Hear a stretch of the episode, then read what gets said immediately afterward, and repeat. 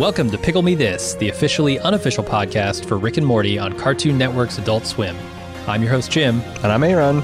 You can subscribe to the show on Apple Podcasts, Spotify, or wherever you listen to podcasts. Today we're covering Season 4, Episode 8, the Vat of Acid episode. Here's Aaron with the recap.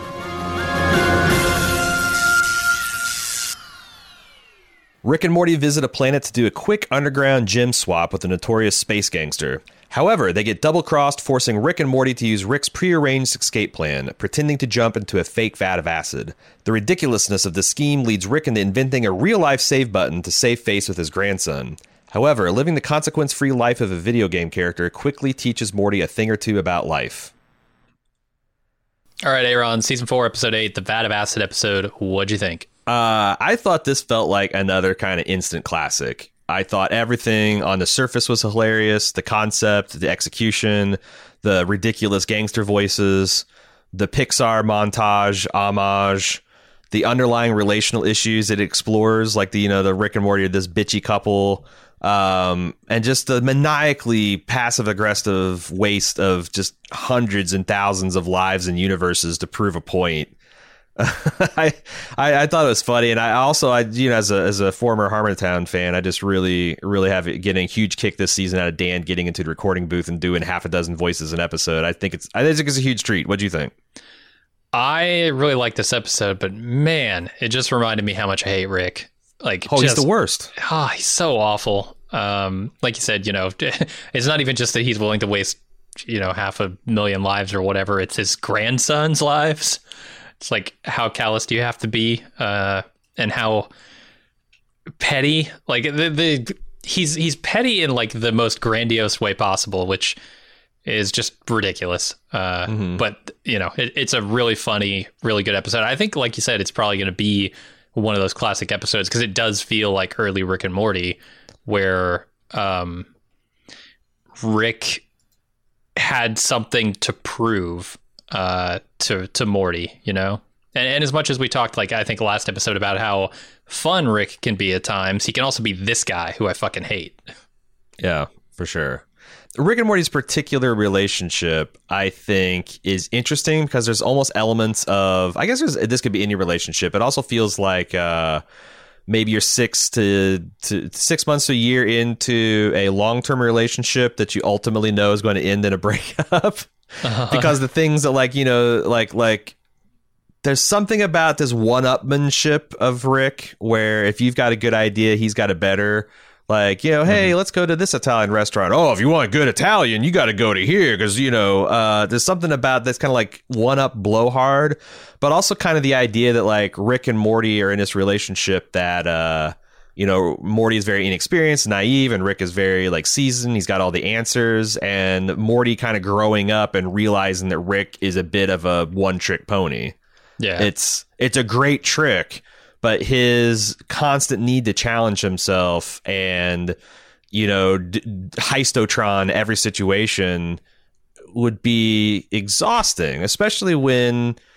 You're being forced to jump into a fake vat of acid, and there's all these ridiculous counter contingency plans, and in case of ladle, it's just, yeah, I could just, I don't know. It feels like a boyfriend and girlfriend, getting tired of each other's shit at the early point of this episode. Oh yeah, I mean this relationship is totally untenable in the long term. It's a reminder that having a person like this in your life is just not an option because you're not living your life. You're living the life they want you to live. Right. It's manipulative to its core. And I think, that's the despicable part about it is like, yeah, Morty, say what you want about him. He's not a great person either, but he's a kid. He's learning. Rick should be the adult in this situation, but he's very much a child in his, in his thinking. Yeah. And this what Morty put on a table of like something being ruined, like the vat of acid was fine until you ruined it, and Morty shoots back, it was pre-ruined, Rick, because like at a certain point, like if your plan is this fucking brittle and fragile, then yeah, like something going wrong with it isn't a unforeseen catastrophe. It's actually just going to it's something that's inevitably going to happen. Yeah. I also like the statement about when Morty tries, because that's the thing, is like Morty's not above trying to manipulate Rick, and when he finds like a weakness that he thinks he can exploit, like the fact that Rick is reticent to do this this save button, he goes in and is like, aha, I knew it's because you can't do it. And Rick's statement is like, before what you're doing was called negging, it was called reverse psychology, and incels didn't invent it. It was invented by Bugs Bunny. I thought that was hilarious. But he makes a statement like, I don't do time travel. I know in our previous coverage, we kind of debated about whether that would ever be a thing on Rick and Morty, and debatably it was a thing very early on in season one. And then pretty consistently, they've stopped doing that. But I'm not clear exactly on whether we did time travel at the end of this episode, when we went back to the very first save point, where Morty took ultimate responsibility for everything. I don't believe so. I think the way that Rick describes it is it's just simply hopping to universes that closely mirror the one that, or closely match the one that you came from, or the one that I guess you destroyed. But how did he undo, like, make those Mortys that died, those that realities like they never existed? I guess that's the thing. Because, like, I could see a point where, okay, Rick's like saying, I'm going to collapse you into all of the waveforms where you did all the crazy shit and then never hit the reset button. So you're going to have to be forced to take a responsibility for, like, it's like you play a Super Mario game and Mario just aces every castle, goes right to Bowser and kills him. That is the Morty I'm going to resolve you into. So now, you know, you're going to have to take responsibility for all this. But that still doesn't do anything about all the Mortys he bamfed out of existence when he popped galaxies. No, I don't think anything was done about those. I think those Mortys died and still dead. What was the lesson? Why did Morty go along with this? Was this just yet another trick? Well, I mean, the consequences were catching up with him, right? There were no this device didn't actually do what he claimed to give you, you know, consequence-free redos. It simply put you into a place where the universe you were in doesn't include the consequences of those actions, because you didn't choose to do those things. But in the universes that still exist, and I think the universe we see where, you know, the SWAT team shows up and Sotomayor shows up and everybody shows up hating Morty, is a universe in which he did all of those things, I guess. Although that's what I'm saying, like, because in some of those things he gets murdered by the cops and things, so yeah. And I'm like, maybe that's the where he goes and does the suicide by cop, but the cops miss and he gets away with it. But the thing that doesn't make sense is, like, when Jerry hits the button and it rewinds all of his, you know, fucking harrowing plane crash on the Himalayas and almost freezing to death and all that stuff, it rewinds him back to, like, so are they saying there's another universe where, like, a year after Morty Prime, you know, seduces this woman and has this relationship, that a year later in another universe that they were going to meet cute in the exact same way at that exact moment? That must be what they're saying. But that feels like time travel with extra steps, if I'm going back to a previous, you know, it's like, this is, yeah, like, but maybe that's the joke. Like, if you're thinking too hard about it, then stop, because this isn't time travel. We're just going to assert it's not time travel. Well, here's the joke. It's that every single episode of this podcast is eventually going to come back around to the concept of infinity. And I would think within that set, you would have a universe which is virtually identical, but which the events that you are familiar with took place months, years, centuries, I don't know, infinite time later. Right, you bastard! That this infinity is like a cloak that can cover every sin. It absolutely is. Yeah, because, like, it wasn't time travel. It's just, you know, you never know. It wasn't Morty's time. All possibilities are not even possible, but reality. Yeah, and also the conceit of the show is that you see, like, a year of, like, even if that was true, like, Morty should age at some point, and that never happens. So, like, that's where stuff gets really fuzzy. And they kind of lampshaded that last episode where, or I guess it was the Story Lord episode where, you know, the idea that Summer would get older and go to college, or Morty would, like, you know, have to start shaving or whatever. That's just never going to happen. So that is a bit of time, like a time travel loop, just built into the fabric of the show's reality. Yeah. Now that you're mentioning it, Rick and Morty can't not do time travel unless they want to age these characters in a certain, you know, perspective. Yeah. When he, so the other thing I thought was, this might break the reality. Is when Morty first tests it, or I guess when Rick first tested the device, and he shoots Morty and kills him, he hits the reset button, and Morty had knowledge of what had happened, because he wakes up, he's like, oh my god, you did it, Rick. Mm-hmm. That never happens. Like when Morty hits a button after, like, Jessica blows him off, like, Jessica doesn't have realization that she just got blown off and takes that knowledge into the interaction. You're right. They are playing very loose in that scene. Yeah. And I was confused by that, too, in the moment, but they move on from it so quickly that I forgot about that, but you're right.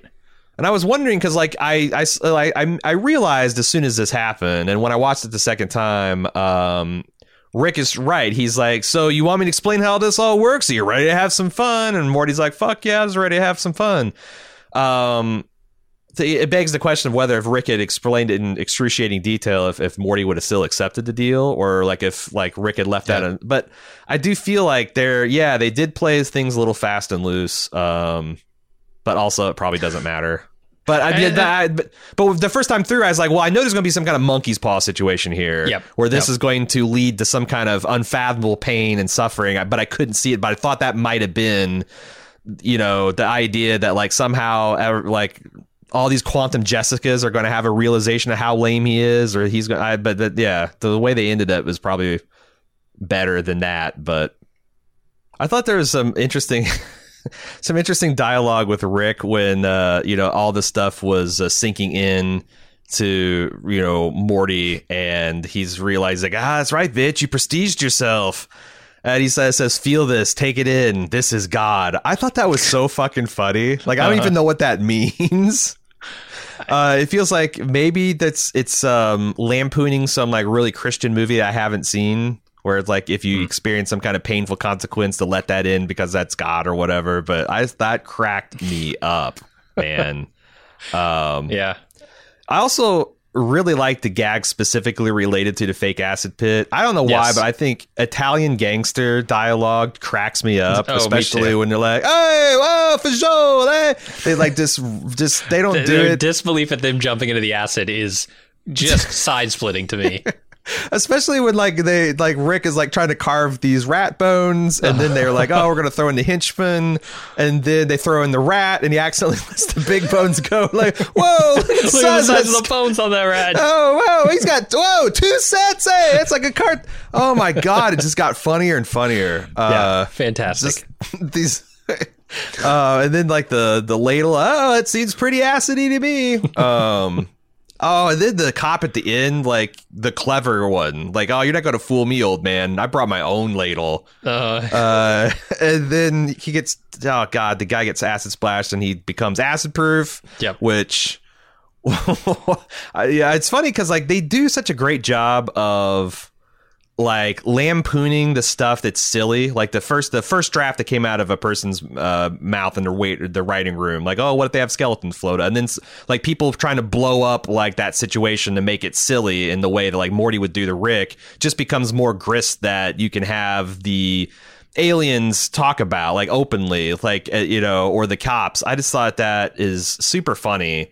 But then like Rick saying something like, it seems like this guy had a lot going on, when the realization he's acid proof is like, oh, this is my Michigan J Frog singing frog situation. I'm going to go on the Johnny Carson show and do a stupid human trick. Test it. I think he's like, why he's saying that guy has some shit going on is because his first reaction to being acid proof is to whip down his pants and tell the world to eat his ass. Like, well, he's going to be, this is my ticket out of here. I'm going to be rich and famous. Even it's bizarre. Yeah. But like he's clearly been wanting something more for a while now. The show just gets away with it by just like, well, just like, you know what? Yeah, it is stupid. Let's just draw explicit attention to how stupid it is. And that becomes something that's even funnier. God, I love it. There's a lot of other like kind of like one-off shit, like, you know, Rick screaming when Morty's like, well, wait a second, if this isn't my reality, then how did you know about the acid? And him like every Rick has a vat before he slams the universal reset button. I thought that was funny, and like Morty assuming all the cosmic's responsibility, which, holy shit, like all of the different signs, like cannibalism is a choice, Moscow Morty, Gamergate, like every scandal in the last decade essentially is like Morty is the Forrest Gump of every fucking Twitter scandal or whatever. And I know this has got to be like some of the bizarre things that's happened to Dan. Like, you know, Dan, a lot of people came at Dan. I think Dan deleted his Twitter. But like, you know, one week he's being rocked by the actual improprieties he took with the female in a writer's room back in the community days, which he took a lot of responsibility for. And there's been a lot of press. But then like around the same time, he got into another scandal where some person found an old Channel One video of him. The conceit was that like Dexter, his superpower was, you know, being a serial killer for good. Like this, Dan Harmon, this Channel One was the idea that like he was a pedophile that could read the future. And he would go and like molest baby Hitler. Oh no. And destroy their self-esteem and confidence so they wouldn't like, and that was the thing, is like him like pantomiming having sex with a baby doll. And that blew up, and like, oh, look at Dan Harmon, he's a pedophile, blah, blah, blah. It's just, it's got to be a pedophile, but that's a dark joke. That's a very dark joke, right? It's a very dark joke, but that's the idea of like this shit can just come like the like 10 years, like you can catch 10 years worth of shit when in and there's like some blood in the water. I think that's like the germ of the idea of, you know, like I said, Morty being the Forrest Gump of every scandal ever. We should talk about that montage in the middle, because I really enjoyed that. Like I kept looking for when things were going to go bad for Morty. And I was like, okay, well, at some point, you know, he's got this reset point. He's got to go back to the beginning, but, you know, this seems to be going pretty well given Morty's track record with relationships. So when does it happen? And every time I was like, oh, okay. As soon as that plane started going down, I was like, I see exactly where they're going with this.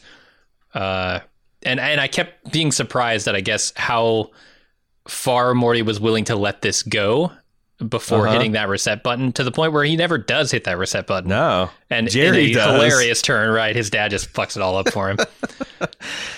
Yeah, I thought so. Like this is the Pixar montage. Like this is the first like 2 minutes of Up, where, you know, you have the sweet story and like these people meet, and you have like the music cues are the same, like everything's light and bumpy, and then there's a setback like in the movie Up, where they find out they can't conceive children, and it's like things are sad, but then there's another, like they get through that and they and then the old woman dies, and then it's ultimate. It's exactly Pixar's done this. Like this is every other Pixar short. It's in a lot of different Pixar movies.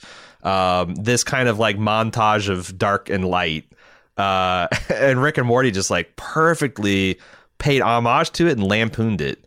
It's interesting to me because they talk about inside the episode or whatever on YouTube.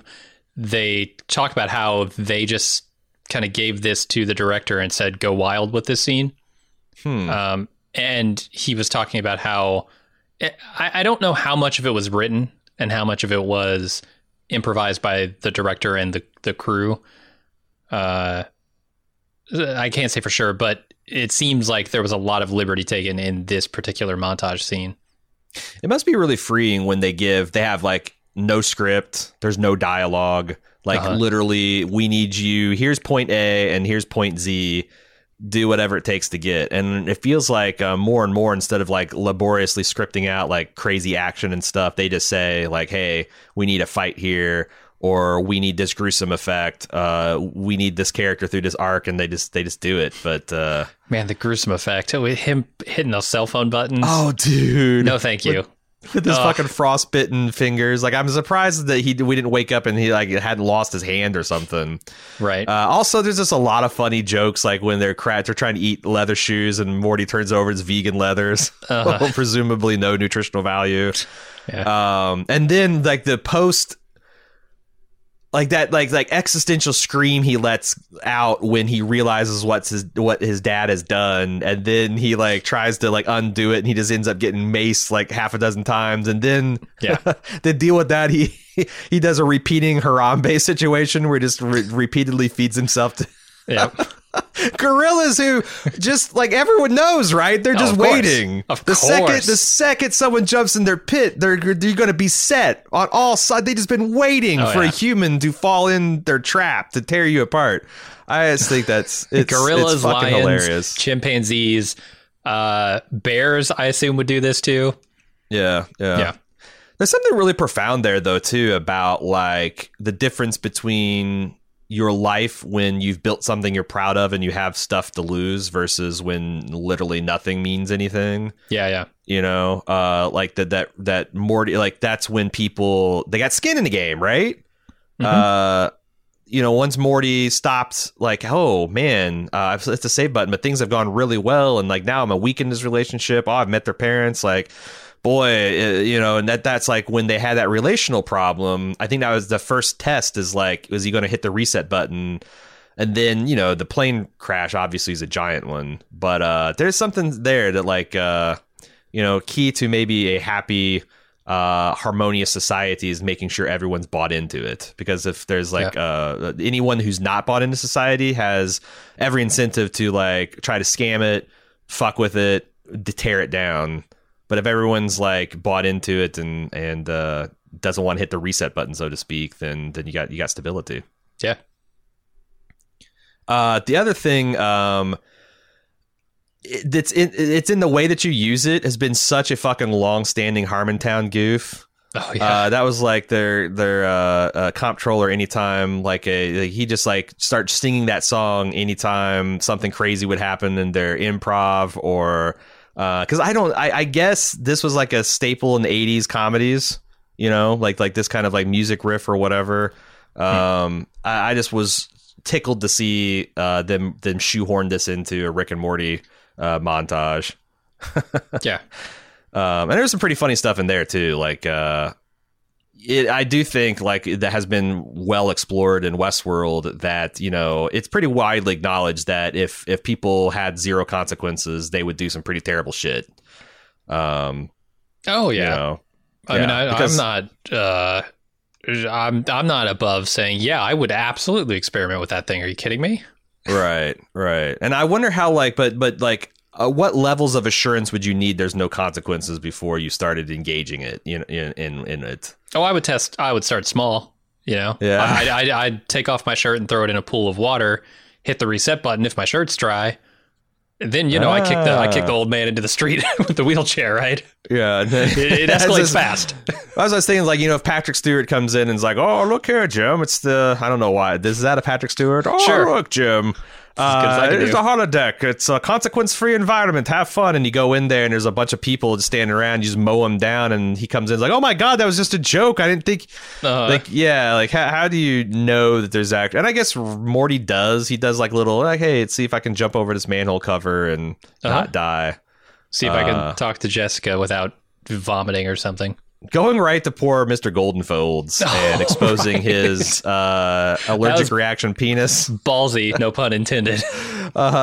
Also, like, that's the other thing. It's like, I want to know if they actually scripted lines for Brandon here, the guy that's the voice of the Goldenfolds, or they just got him in the booth and be like, just make shit up. Just like get in here and talk a mess for 30 minutes and we'll use. Because what they came up with, oh, my God.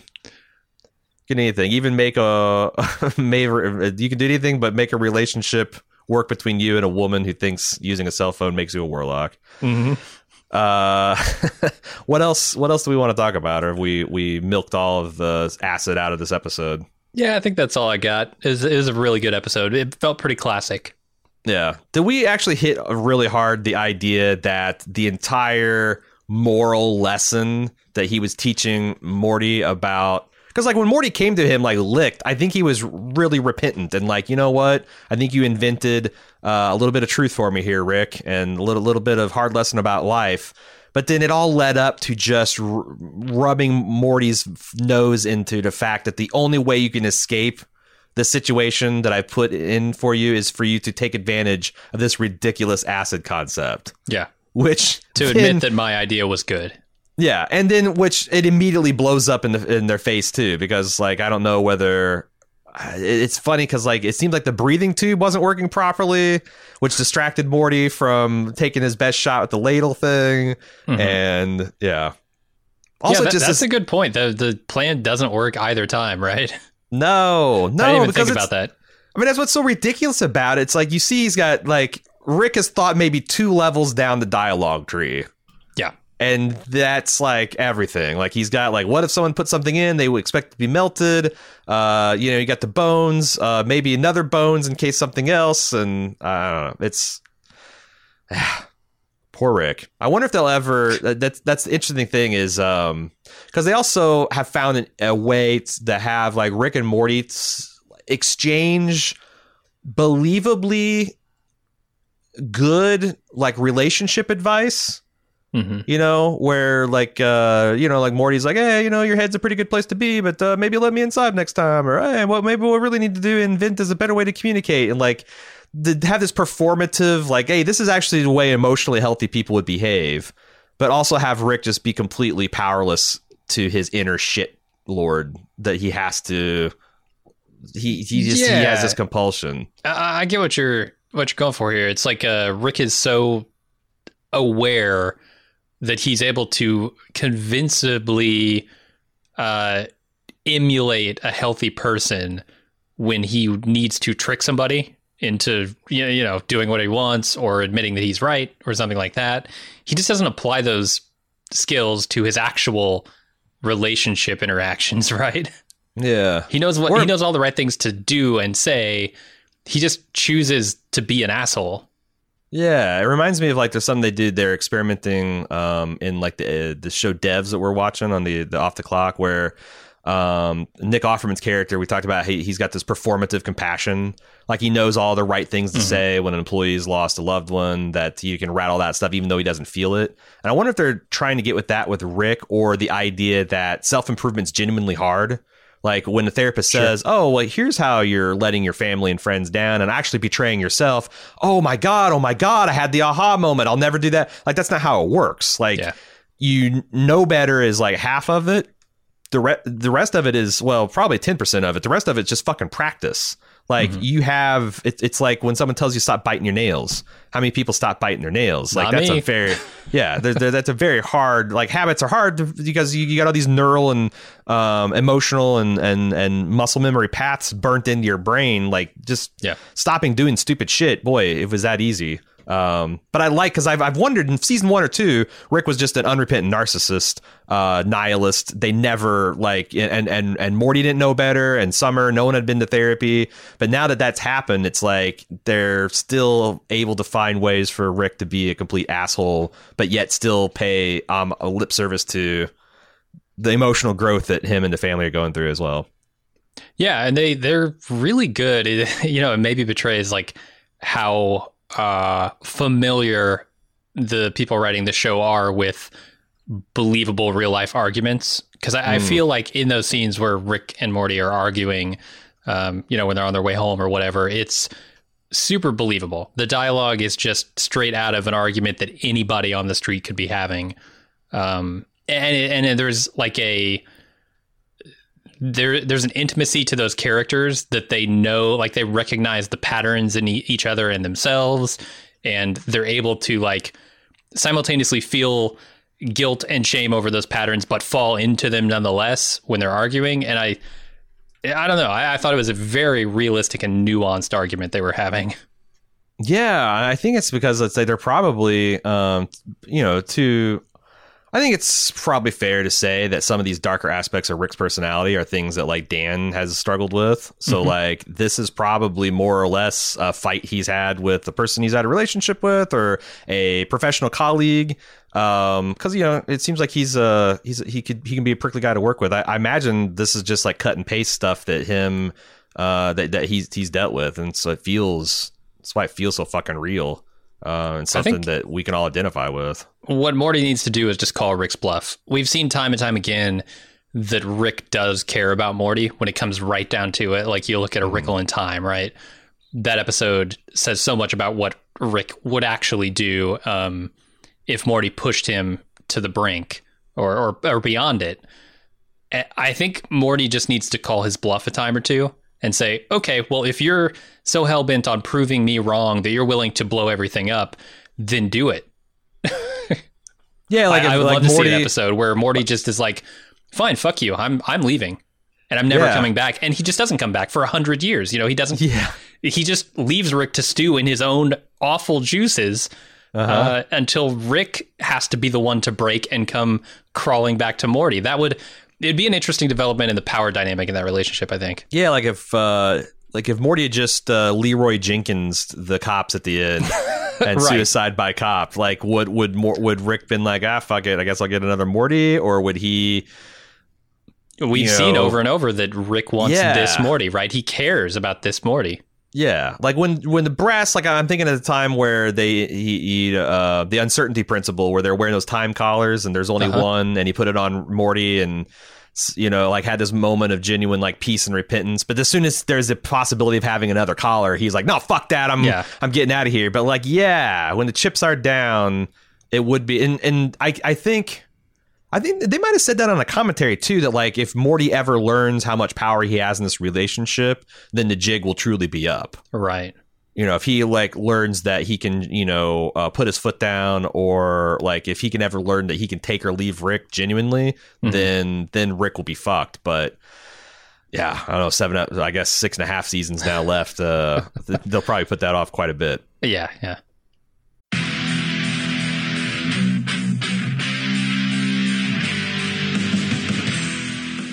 We're getting geared up for the 6th annual Summer Badass Fest.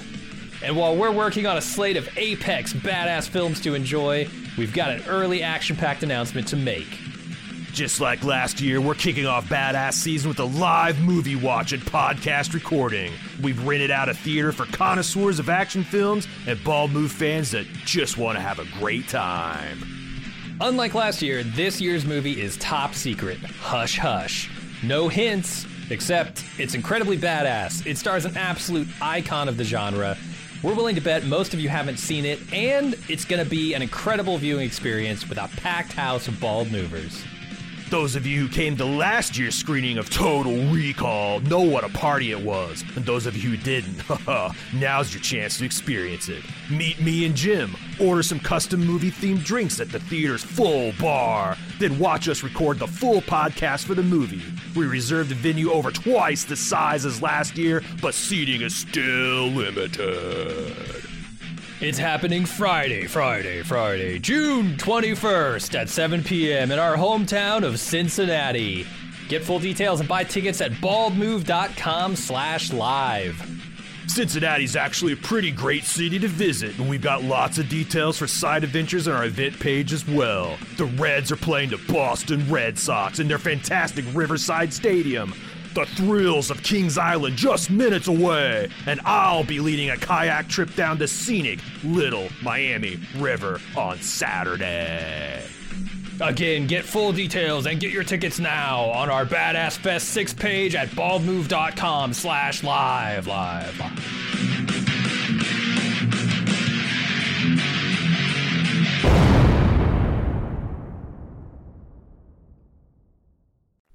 Shall we get the feedback? Let's do it.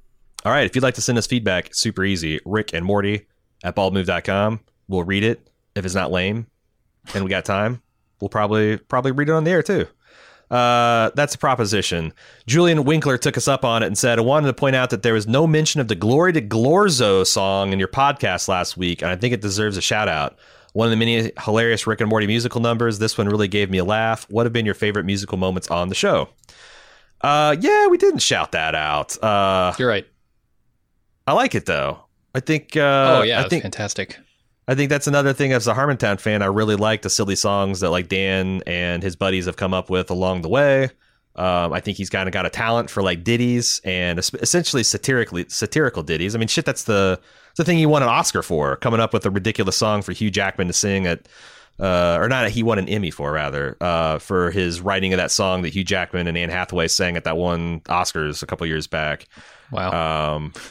So I think he's good at it. It seems like it's something he's practicing too, just in his free time. What is your favorite musical moment on the show? I mean, Get Swifty is pretty damn good. Yeah. All those, like, just, you know, just. And that the thing is I guess that was all Justin Roiland, it turned out. Like, those were 4 songs he did for some kind of random loosely related project to Rick and Morty, and that wasn't even Dan, but I don't know. There's also the daughter and father song that I think came out with the Citadel of Ricks, where it's like, you know, dads are poops and peas, or that one was really good too, because it was like musically sound, but the lyrically completely insane, like Beckian style vapidness, with just a bunch of pee and poop jokes thrown in. Yeah, the flu hating rapper is pretty damn good too.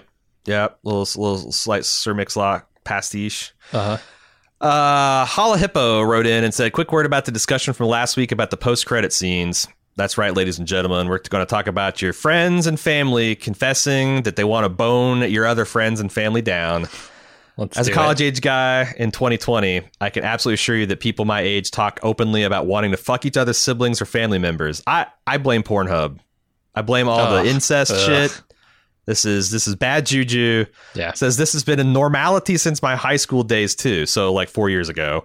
And it's pretty much equal across genders and across many different groups of friends as well. I recognize Holla Hippo's name from quite a few years back, and I've got the startling realization that this guy might have been, or gal, might have been listening to us for like 7 years, like since they're 13. And I don't think. Oh no. Yeah, there's some questionable parenting going on here too. Maybe they should have talked about your entertainment and what you're engaging in. He says it's pretty much equal across genders and across multiple different friend groups as well. If you're close enough friends, guys will tell other guys and girls about wanting to bang their hot sister or mom, or male relatives for those so inclined, and vice versa for girls talking to guys about the girls and their relatives. Never forget it being at a friend's house. Everyone had a few drinks in. Oh boy, how penthouse is this going to get? The conversation ended up talking about each other's attractive relatives. This leads to one of the girls saying to the guy whose house we were at, dude, your dad is so hot, I could let him mess me up. Through our laughter, we all hear the footsteps of that dad walking down the stairs to the basement where we all were. Nice. Safe to say, it's the most awkward and hilarious few minutes we had in a long time. Awesome. So anyway, this is Stranger Things season 4, by the way. It's got to be. Yeah, in 20 years, this is the young adolescents will be plumbing. Man, that's the thing. It's going to be like 20 years from now when the kids of this generation who have been like up on sexting and internet porn and all this shit from the jump, they'll be. I can't wait to see like what this generation's equivalent of finding your dad's old Playboy collection is. Like the idea that you find in like. Unsupervised kids, like when they find out what the internet is, what's the mean time before them searching for like titties and cock? No, like 3.5 seconds. Yeah. Yeah. It was for me, and that was back in the 90s when it was really hard. Said I can't say anyone's ever admitted to having a Pornhub account, but we definitely get questionable reactions, rightly or wrongly. We'll see. We've dug deep enough. We found the moral bedrock of the Zoomer generation. There we go. Your kids will mock the fact that you're not posting your Pornhub history on your fucking TikTok feed. How are you going to ever have an honest relationship without it? Yeah, that's what TikTok's going to be in the future. Just porn reaction videos. Yeah. Yeah. And probably of your dad railing your best friend. I don't know. Yeah, that's going to be the number one category in all of North America. Christ. Yeah. If you want, you got more stuff like that, send it in to Rick and Morty at baldmove.com. We'll bleach your eyes and try to read it on air. And that's the show we've got for you. Can't wait to see. We got a penultimate episode, a finale episode. What are your odds on whether we're going to get some more continuity? We're going to get some emergency continuity. Ooh. We're going to have a cliffhanger. Continuity. I feel like the staff is allergic to continuity. I mean, now they got the said the big 7-season extension. Like, I'm not looking for it. I'm looking for them to kind of like this whole season they've been saying kind of like, yeah, you know, continuity, schmontinuity. We're just going to have some fun. I'm saying that we're probably not going to get a big Evil Morty, Phoenix Man. There might be an allusion to it in the final episode's post credits, but I'm not expecting it. I'm expecting just more jackassery. So yeah, hey. You bet on that, you're not going to go wrong very often on Rick and Morty, but we'll see.